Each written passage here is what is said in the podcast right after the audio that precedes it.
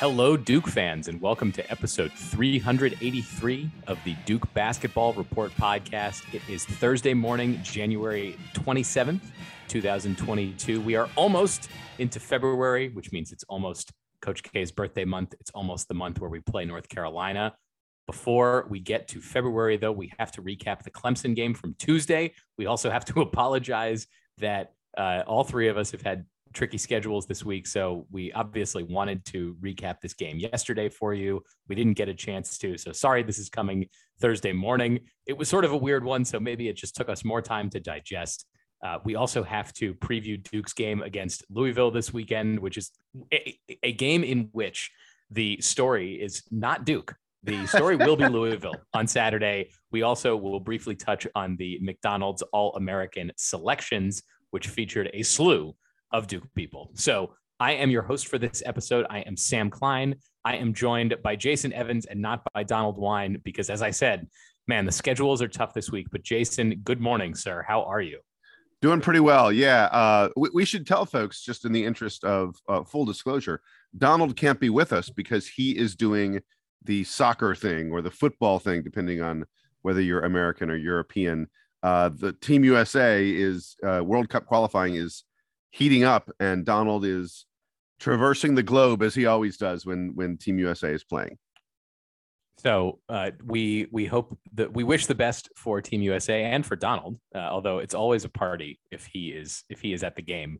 We need to talk about some basketball games, specifically the basketball game that Duke played against Clemson on Tuesday night in Cameron Indoor Stadium. The final score was 71 to 69. It was a I'll say unexpectedly tight game the whole way through. It was tied at halftime, only on the heels of Duke going on a, a, a pretty big run there right at the end of the half.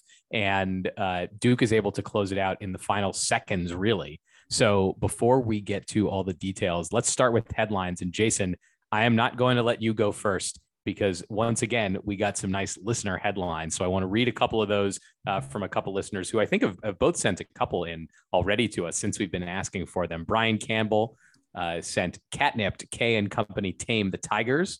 I liked that one. Will Countess, uh, who has sent has sent in a few of these uh, of these good headlines.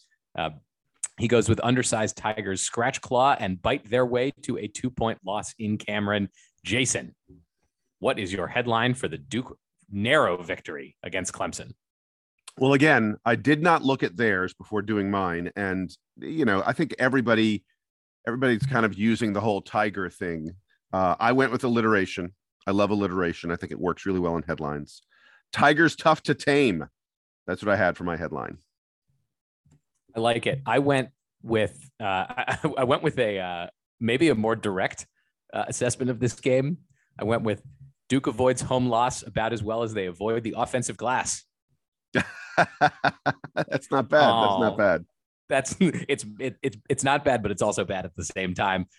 So I guess that's a preview of what I want to talk about in the bad. But let's do the good first, because uh, despite a lot of the sloppy play, Duke does manage to to leave this game with a victory. Uh, not that it felt much like one. Jason, what do you have in the good from this game against Clemson?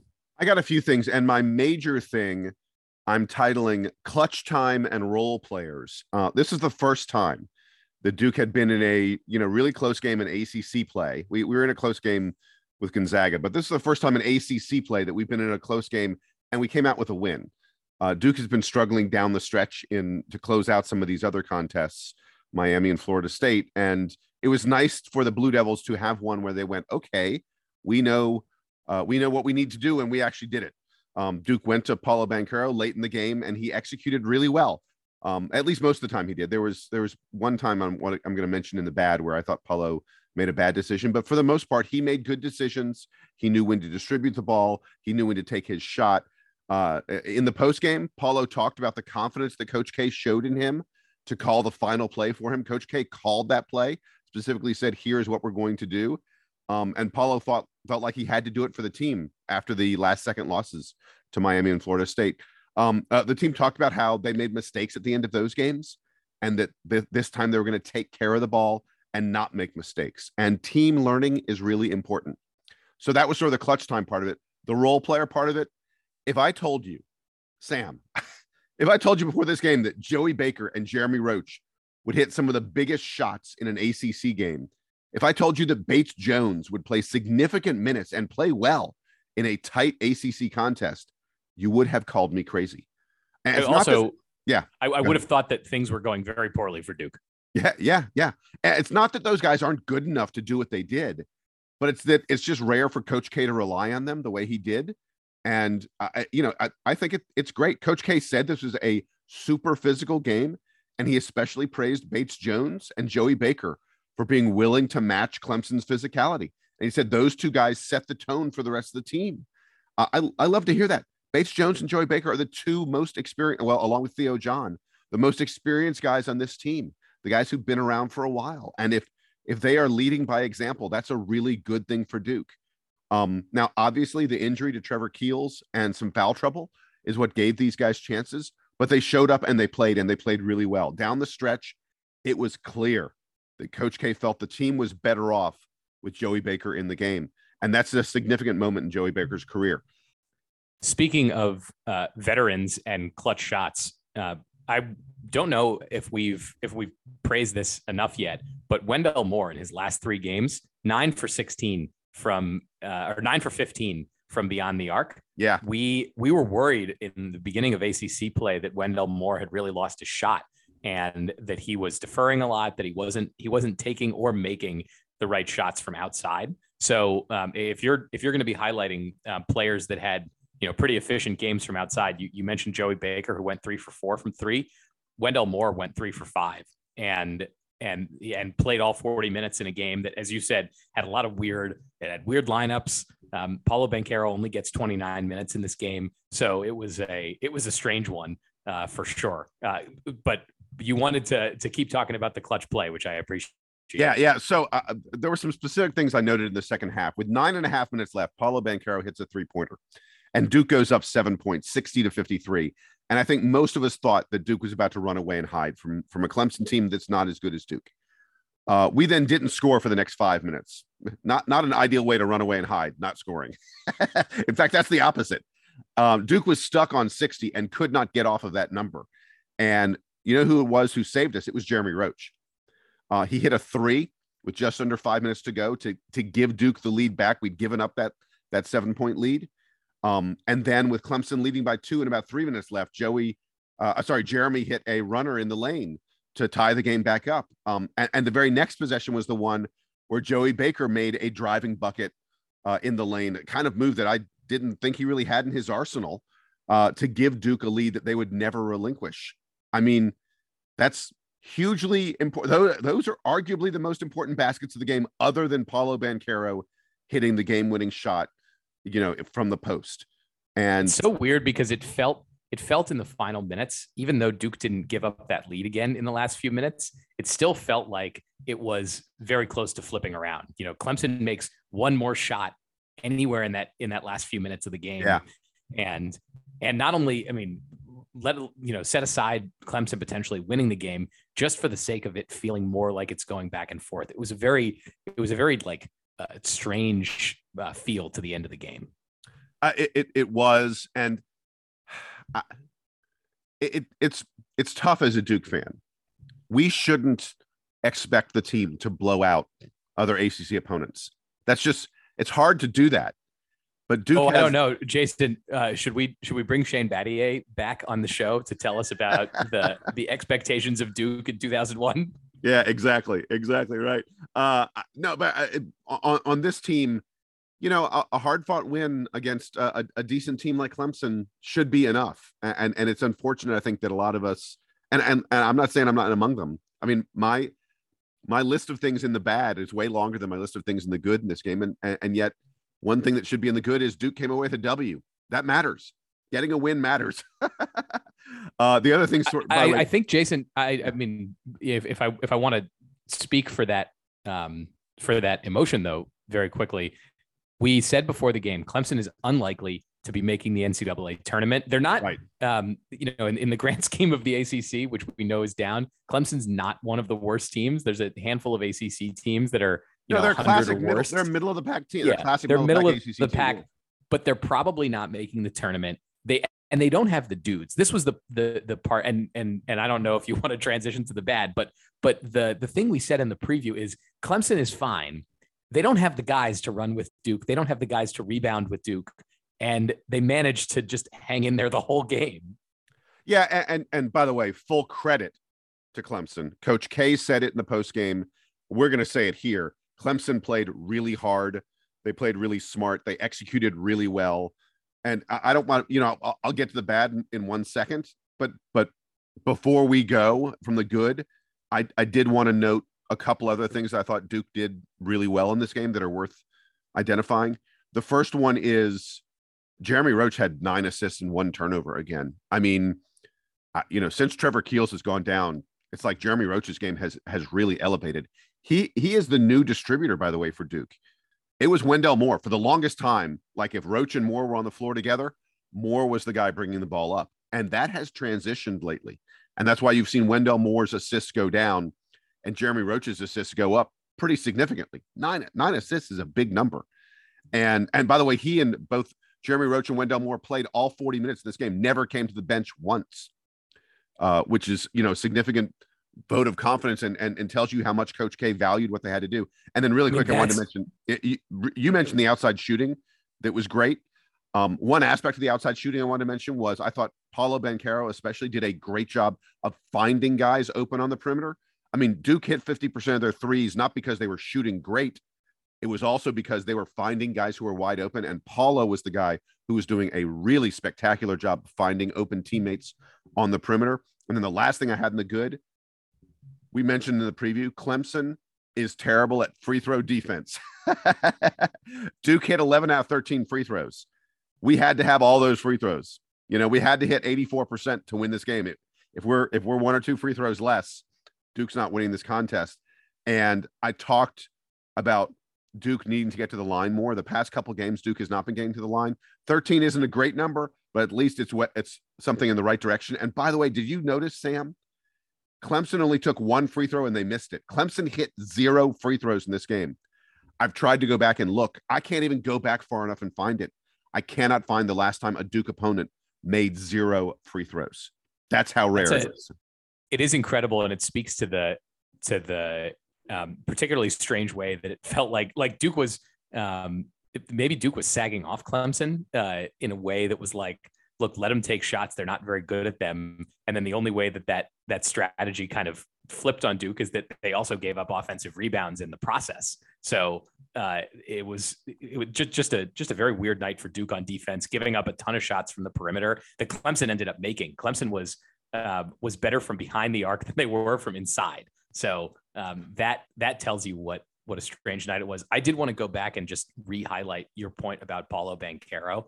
One of his uh, most important development items is is to be a facilitator because it's great that he can make shots everywhere on the court but to elevate his game in college and then really in the NBA to the next level it's about not just making those shots but recognizing the times when you know, you might be in a situation where you're bottled up. It happens. Like sometimes teams are going to throw double teams at you. Clemson's going to do that to, to Paolo Banchero because they don't have anyone that really truly matches up with him. And he has to be able to get the outlet pass.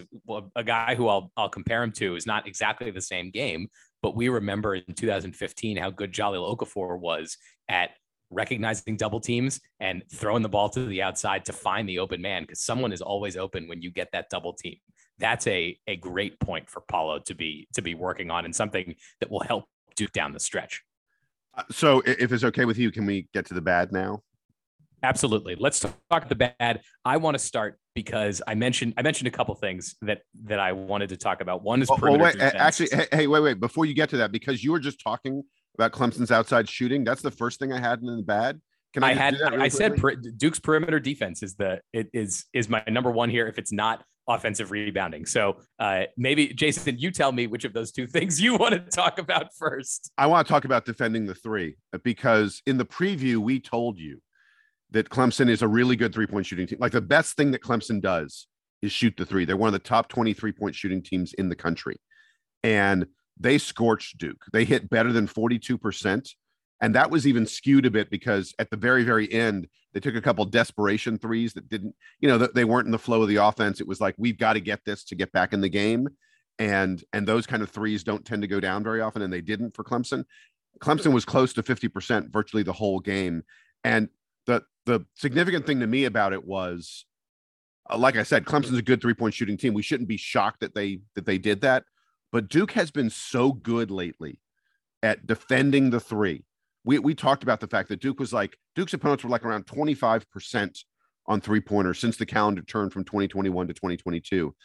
Uh, for Duke to have suddenly regressed this much and for Clemson to have been near 50% in this game, that's just something I want to look at going forward because that's been a huge part of Duke's success lately has been that teams have not been able to hit three pointers against them. And and on that topic, Duke had a in in that way Duke had an uncharacteristic game. I know that Clemson is is a good three point shooting team, but going back to the to the original premise that that the talent should win here, Duke should be able to overwhelm Clemson uh, from outside because Duke, as you said, Duke has been good at defending the three this season. So that's going to be a point of emphasis for, I'm, I'm sure in practice it was this week. But the other thing was Duke not getting offensive rebounds. And, and this was, um, th- this is the most glaring thing to me, Jason. I'll, I'll, I'll preempt your inevitable bringing up of the, of the field goal attempts. Clemson takes 71 field goal attempts to Duke's 52. Duke only grabs three offensive rebounds. Clemson grabs 25 defensive rebounds at at Duke's end of the court. And and that is just not a way for Duke to beat anybody that is NCAA tournament bound. Mark Williams doesn't have a single offensive rebound uh, in this game, and that is you know as as efficient as he was, um, you know, scoring the basketball when he in his like limited opportunities, and and and as good as he is at grabbing defensive rebounds, and as good as he is at blocking shots, um, he needs to grab those offensive rebounds. Someone needs to grab those offensive rebounds. The the Duke offense just doesn't work the same way. And by the way, Duke was taking a bunch of threes. I know they were making them, but they're taking threes. So there are there are opportunities for offensive rebounds that Duke was not taking advantage of. It was it was pretty frustrating. It felt like every time Clemson missed a three, they got the offensive rebound. And like you said, Duke Duke just never had uh, any offensive rebounds, any second chance points when when Mark Williams is protecting the rim, someone else needs to rebound for this team. And we were especially awful when when Paolo Banchero wasn't in the game, um, or when he was away from the basket. AJ uh, AJ Griffin's got to be a better rebounder. That's just period end of story. He's got to be better at it. Theo John got zero defensive rebounds in it in eight minutes of play. Now, I mean, eight minutes. It's not like he played a lot, but he's got to get more than zero. But Theo John in eight minutes should grab two rebounds. Should grab two de- defensive yeah. rebounds. yeah, uh, uh, we lost. So to to put a fine point on on all, on this stuff, we lost points in the paint by six points. We lost second chance points by five points. We lost points off turnovers by three points. We lost fast break points by eleven points. How do we win this game? those are those are the hustle and hard work stats. And like I said earlier, Clemson really outworked Duke in this game but but you're right. The the rebounding, the offensive rebounding was really troubling. You know, Jeremy Roach had an offensive rebound. We only had three offensive rebounds, and one of them went to the smallest guy on the floor, the point guard. That's that's you, troublesome. You, Jason, you already mentioned the one thing that Duke well did well in this game, and it's not even like Duke did this particularly well, but Clemson did it terribly, which was draw fouls. Like that was the only yeah, the only exactly. area in which in which Duke was better. The other um and and it came up just now in your in your slew of of uh, stats that that Duke was not great in.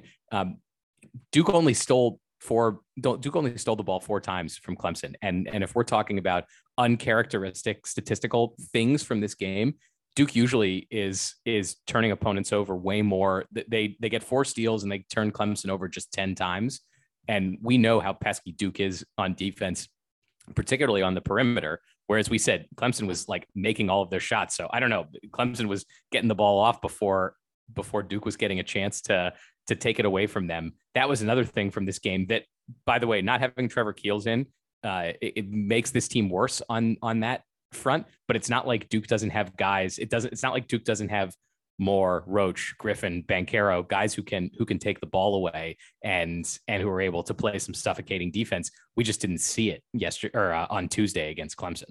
Yeah, I, I thought I thought this was one of Duke's poor games on defense.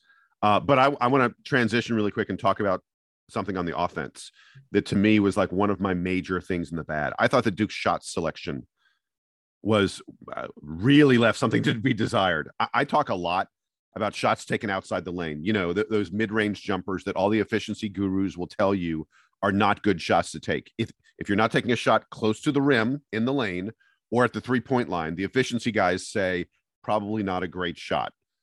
And lately, I've been coming here and talking about how pleased I was that Duke wasn't taking those shots.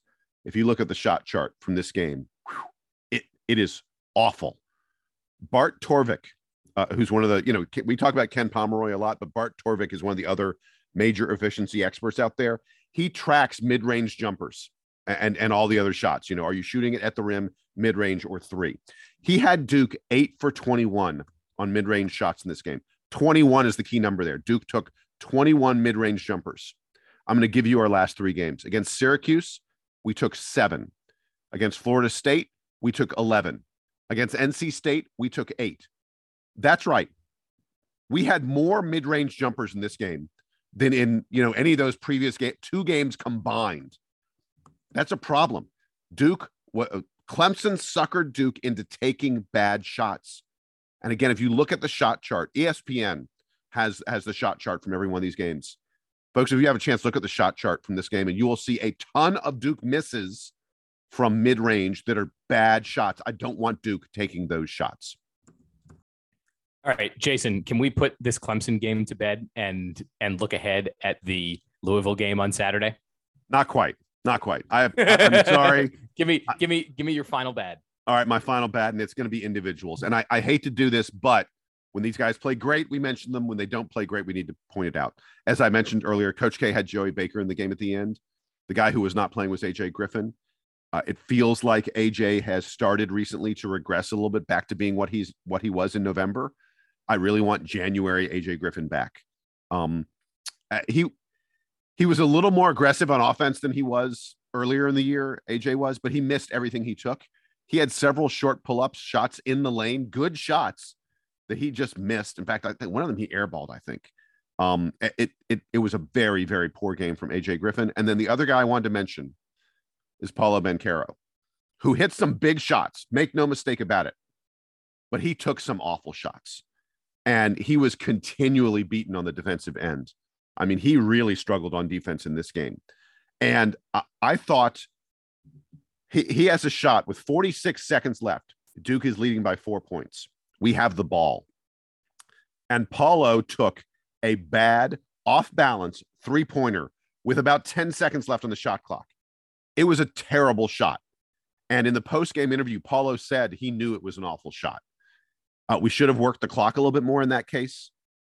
I, I, I thought I thought the game was over because uh, with Duke up four there, I thought we were going to take a shot later in the shot clock and Clemson would not have time to come down and score and and force Duke to to take another shot. I thought we'd you know just go to the free throw line and, and cement it from there. But Paolo threw up a terrible shot with 46 seconds left, and then he didn't get back on D. And Hunter Tyson, his man, beat him down the floor and got a breakaway slam dunk in like five seconds. So here we were. It looked like we were gonna be able to virtually run out the clock, and instead, we had to make one more play. Now, full credit to Paolo. He made that one more play. he hit the shot to to preserve the win. But I thought overall this was not a great game from Paolo.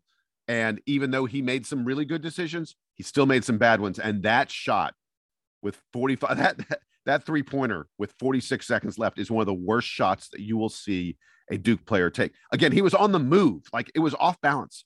It was just, I have no idea why he pulled up and took that shot, but it almost cost Duke the game you hope then that this was a a free learning moment for for Paolo, and that that as much go. as yep. I, I I think that I think the Duke coaching staff knows, and and and Paolo has expressed that he is he he's taking his game preparation very seriously here. He's he's very focused on on not only getting to the NBA but being a star NBA player, and he wants to put in the work for it, and he wants to be told that you know like like make him sit down, watch the tape, show him how all these decisions were not good, so that the next time he can come out and fix them. um, the the the thing that gives me the most hope about this team, or one of the things, is that Paolo seems so committed to fixing these mistakes. Where I'm not sure that every you know top two, top three guy that comes in is like is like make me better every day, and and you get that vibe from Paolo Banchero. Yeah, I, I love that. You're you're 100 percent right about that. All right, time to look right. ahead to Louisville, right? Yes, absolutely. Let's take a quick break. We'll come back. We'll talk about the Louisville game, which is upcoming this weekend. We'll also talk very quickly about the McDonald's All American selections. Stay tuned.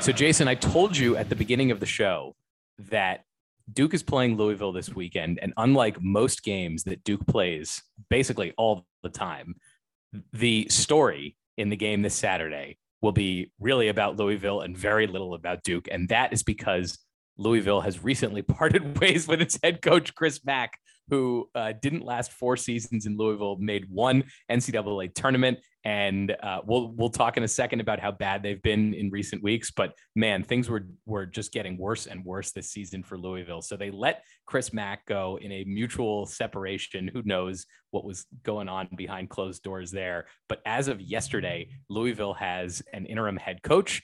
They are 113th in KenPom, so so things are really on the skids for them this season. And Duke gets to go to the Yum Center uh, on Saturday. It is going to be an extremely bizarre atmosphere because on the one hand, the fans have not been showing up to the games. They're very deflated about how the team has been playing recently, and on the other hand, Duke is coming in, which makes everyone just fired up and, and ready to go. So before we before we get to the the stats and things, what kind of atmosphere, Jason, do you expect on Saturday at Louisville?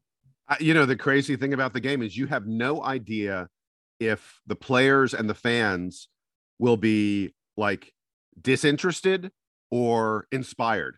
Uh, you know that, that that's the question because it may be that losing Chris Mack that they're like you know okay you know screw it this season is is just done and no one you know everyone sort of checks out and it's also possible that they're gonna be like, okay, this guy's gone.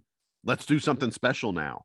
Yeah, there were some there were some awkward quotes this week. Uh, I think it was from Malik Williams, who's one of the the the senior yeah. leaders on this team, was asked about if Chris Mack had still had control of the locker room, and he basically no commented the yeah it was crazy the, question that's uh, when you was, knew chris mack was done when they yeah that, you're asking the players what do you think about coach and he's like i don't know man and that's and malik williams is not like is not just like some guy that they picked up this year. Like Malik Williams is a is a super senior. I'll get to him in the in the players, but um, man, that is rough. All right, Jason, before I before I let you go nuts on the uh, on the advanced stats, let me play Donald's role very quickly and just tell you about how Louisville's season has been going. Oh boy, uh, it was it was it was I'd say it was not great. Um, prior to prior to the new year, they had dropped uh, a game to Western Kentucky. They had dropped a game to DePaul, but like overall not terrible. You know, like like they, they, they it was fine. Um, they had beaten Mississippi State, who is probably a tournament team and a very good SEC. Um, and then the new year rolled around. They did manage to reel off a couple victories against powerhouses well, Georgia Tech and Pittsburgh. Well, wait, it's worth noting they were 4 0 in the ACC. There was a yes. point where they were leading the conference, and I thought they might be the conference's surprise team and then they weren't. And then they, so starting on January 8th, they lost at Florida State. Then they dropped two home games to NC State and Pittsburgh. And we have not played Pittsburgh yet. Uh, Jeff Capel's team is those are is bad losses. Not good. Those are They're, bad losses. uh, Pittsburgh Pittsburgh is bad this year, and uh, and and they got Louisville got beat by by 12 points uh, at Pittsburgh. They then had a a home win against Boston College. Hooray, Boston College! They're 145th at KenPom and their most two most recent games were losses to Notre Dame and Virginia. So they are one and five in their last six. Um, they are now not in contention anymore for the ACC, and they and they of course play Duke this weekend. So they did get. I'm sure when they were looking ahead to this game, they were thinking, man, you know, Virginia is always tough. We got them on a quick turnaround after Notre Dame, but then we got a little break before Duke. We can really regroup. We'll get our heads right, and uh, and maybe we can pull off the upset. And that was the time when the administration decided that it was that they're cutting bait with with Chris Mack. They couldn't wait until the end of the season. Uh, so yeah, things are things are super weird with Louisville right now. And uh, and by the way, I, I think what I was reading is that they don't they also don't have a a full time athletic director. Right, had, right, yeah. Because because they've had all this turmoil in the athletic department, um, lots of scandal at Louisville, which is which just seems like is is endemic. Isn't that always but, the case at Louisville? exactly. But Jason, uh, I, I, want to ask you about the advanced stats before we we talk about some of the individual players.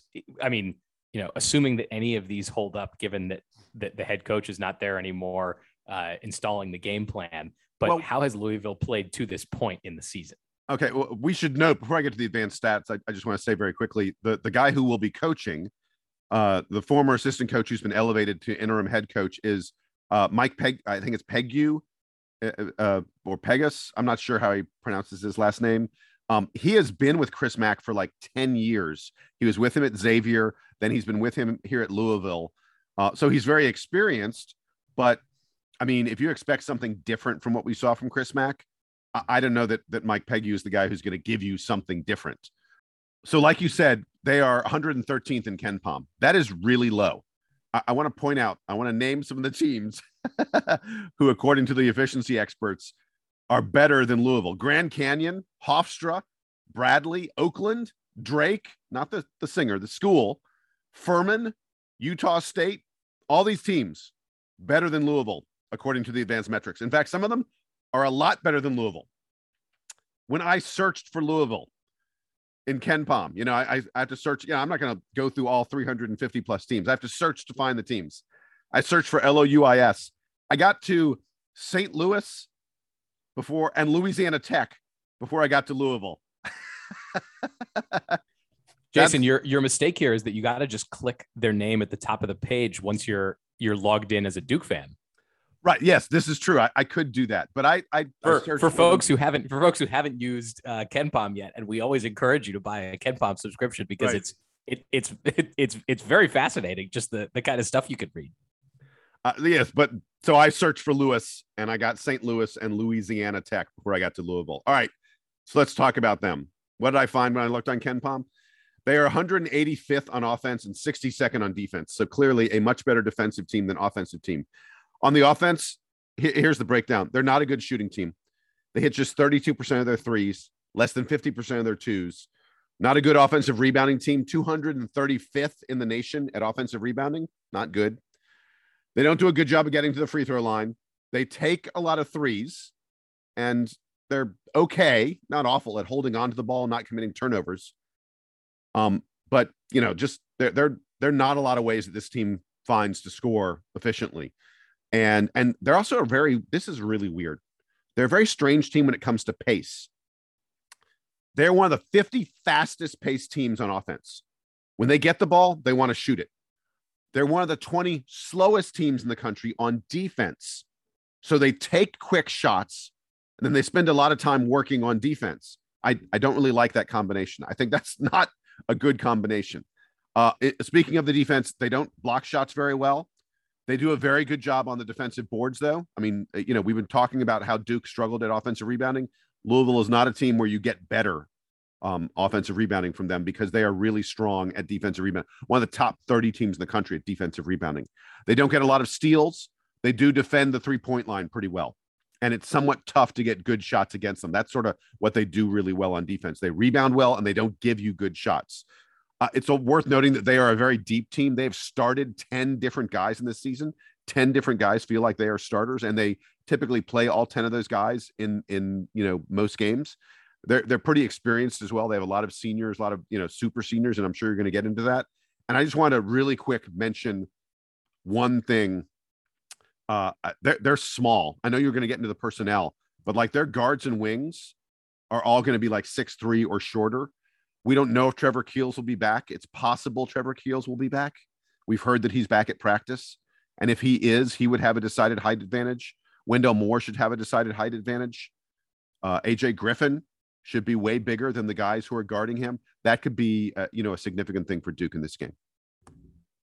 Yeah, Jason, thank you for uh, for bringing up the experience. Louisville, as you said, plays 10 guys. It's a it's an interesting mishmash of of transfers. Louisville's got got a lot of guys from the transfer market. I'm not going to give uh, Chris Mack the same kind of credit that I gave to Leonard Hamilton because Leonard Hamilton seems to find awesome guys in the transfer portal, and Louisville has put together, you know, only a, a mediocre team this season. Wake Forest, oh, by the way, Wake Forest also Wake did a Steve Forbes did a great job in the transfer portal this year. Absolutely, but Louisville, one of Louisville's best players this year uh, is Noah Locke, who is a transfer from Florida. He's a senior, and you highlighted Jason the inefficiency on offense. Noah Locke kind of embodies that. He takes a lot of shots for Louisville and doesn't make very many of them. He only shoots 33% from inside the three point line and 37% from outside. Um, 37% from from three is is good, not great, but he's pretty much the only guy that that is of any like notable efficiency um, uh, from from beyond the arc. So as you said, not a good, a particularly good three point shooting team. Although Noah Locke will take a lot of the shots. He's only six three, but he's two hundred and five pounds. Um, so I, I almost wish that the Trevor Keels was in this game because it would have been a, a fun matchup of uh, of thick boys. He uh, might be. He might be. Yeah. And and so yeah, we'll we'll see. We don't actually know for sure. We the implication was that Trevor Keels would not be out for very long with his injury. Uh, the other guy that I wanted to highlight, who Duke fans have seen before, and I mentioned earlier because he because uh, he authored that that ominous quote about Chris Mack was Malik Williams, who's been with the program for five years. He was out most of last season. He had a had a foot injury, but Jason, you mentioned the uh, the rebounding. Malik Williams is the is the star uh, on on the on the glass for Louisville, oh, both yeah. the offensive and defensive ends. Um, he is one of the best defensive rebounders in the country, and is a pretty damn good offensive rebounder too. So uh, when when we talk about Duke needing to get back to to grabbing offensive rebounds, it's Malik Williams against Mark Williams at at that end of the floor uh, on Saturday for Duke, and I really really really i don't know how much i want i can stress this i really want to see mark williams grab a few tough offensive rebounds away. I think it's going to be good for this team for the confidence and i think honestly it's going to be good for mark williams to feel like he can go up against a dude of malik williams' size. I don't know if malik williams at at 6'11 250 is an, an nba prospect. If he was he probably wouldn't be in his fifth year of college but mark williams needs to be able to to bang with guys like that uh, because he's got he's got NBA dreams and and you need to be able to step on the Malik Williamses of the world to succeed in the NBA. So uh, I am I am most focused in this game on watching how Mark Williams responds to going up against a big dude like Malik Williams. I got one more quick quick note about the Louisville roster. I was very intrigued to note that Jalen Withers, who folks should remember from last year, uh, he was a freshman last year and a really, really good as a freshman. Yes. Looked like a guy who had a lot of promise. Looked like a guy who would be going to the NBA fairly quickly. Um, he doesn't play that much for them this year, and he hasn't played that well for them. And and it's surprising to me because I think he's the guy on their roster who would be a good matchup with Paolo Banchero. One of the key things Duke has to uh, every time we preview a team is we have to look at who's going to be guarding Paolo. Most teams have someone way smaller than Paolo trying to mark him. And and I actually think that Jalen Withers would have been a great matchup for Paolo Banchero. But like I said, he's not playing that much. And they've got a, a six seven guy named Matt Cross who plays power forward instead than Jalen Withers. And Matt Cross doesn't seem to have the skills or athletic ability to really match up with Paolo. If Louisville succeeds in this game, it may be that this is a game where Jalen Withers is able to assert himself again the way he did as a freshman. It's interesting, Jason, that like, yeah, Matt Cross is, you know, gets a lot of the minutes there, but there are there's a slew of forwards who are getting who are in rotation for Louisville, and Jalen Withers is like he's like fourth on a on a depth chart of like small forwards and power forwards. Um, yeah, it's behind, crazy. Also, that guy was Noah really Locke good. And, and Dre Davis, yeah, Yeah. it's uh, it, it's a super weird. I, I I noticed that too, and I was like, when I was looking back over their stats, I was like, wasn't Jalen Withers like a, a a big part of the team last year, even even as a freshman? So yeah, really, uh, just I mean, as we said, everything is weird this year for Louisville. Yeah. All right, let's get to the McDonald's All Americans. Yeah, uh, absolutely. And Jason, I will let you um, kind of run with this because um, you you've got more of the insight on recruiting, but Duke's got uh, Duke's got three guys who are headed to the McDonald's All American game. That's the most of any uh, of any team this year uh, for for commitments. But um, so in Jon Scheyer's first recruiting class, Dereck Lively the second, Mark Mitchell, and Dariq Whitehead, all of whom we have talked about previously on the show, who are who are recruits who are coming in. They're all going uh, on a, basically on a technicality. Kyle Filipowski is not going to the McDonald's right. All American game. Um, I think there was some brief concern about why that was, and it turns out it's because he's not eligible. But uh, Jason, what do you think about this? And and give me a bit of the context for the McDonald's All American game selections. Uh, so first of all, yeah, you're right. Uh, a lot of people were surprised that Duke only had three McDonald's All Americans because everyone thought Filipowski would be one as well. Uh, he is not eligible because he repeated 10th grade. Um, it, it's worth noting Kyle and his brother had sort of pushed ahead in school, um, and and they are still young uh, compared to other top tier basketball players. But in 10th grade, they they transferred schools. They they went to a better basketball school. They went uh, it was a boarding school, and and when they did that, they repeated 10th grade largely be you know because of athletics. But the uh, McDonald's All American folks say you must be only four years in high school to be a Mickey D. And so Filipowski was not eligible for it. Uh, otherwise, he clearly would have been. He's one of the top five, if not top three, maybe even number one players in the country right now. He's been playing great basketball. But yeah, like you said, Lively, Mitchell, and Whitehead all make it for Duke. Um, Duke has three Mickey D's. Kansas is the only other school that had three McDonald's All Americans. And, and I, I, did want to mention uh, two other really quick things. One is that JJ Starling, a kid that we talked about, a kid that Duke recruited but ended up picking Notre Dame, he made it. A little bit of a su- surprise. Starling wasn't someone who was quite like in a lock kind of position for Mickey D. He, he was just a little bit below what you would think. Um, but Starling made it. He's only the second McDonald's All American in Notre Dame history. So good for Mark, Mike Brey. And then not to, didn't want to slight the women. I, I wanted to mention uh, Ashlon Jackson, uh, is the top recruit that Kara Lawson has pulled in at Duke, and she was named as a McDonald's All American. She's a sweet shooting point guard. Um, uh, th- this is Kara Lawson's first McDonald's All American at Duke. Probably not her last. Uh, Duke and Kara Lawson are one of the big stories in college basketball, women's college basketball this year. Uh, and it's great to see that one of the uh, recruits that Kara brought in has been named the D.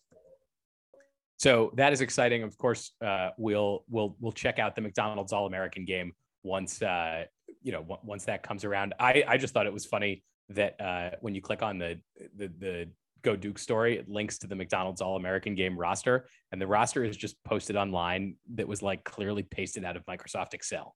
Um, so it's uh, it, it, there's still low tech. some low tech. There's still some there's still some grassroots in uh, in in in the uh, in the grassroots basketball scene. It has not all been professionalized yet. So we will leave it there. Duke plays Louisville on Saturday. We'll be back to talk about it hopefully on Sunday. Uh, after that game, let's hope. Oh my goodness, I can't imagine what happens if Duke loses this game. I am going to be very upset. But until then, uh, that is Jason Evans. I am Sam Klein. Please keep sending us emails, dbrpodcast at gmail.com. We love getting the headlines. We love getting the commentary. We've gotten a lot of good stuff recently from listeners. So stay in touch with us there rate, review the podcast anywhere that you find podcasts. Of course, subscribe, tell a friend, tell all your Duke friends, tell your non-Duke friends, tell them to subscribe. It doesn't matter. We we we count the downloads nonetheless. We'll talk to you again in a couple days, but until then, for Jason Evans, I am Sam Klein. This has been episode 383 of the Duke Basketball Report podcast. Duke Band, take us home.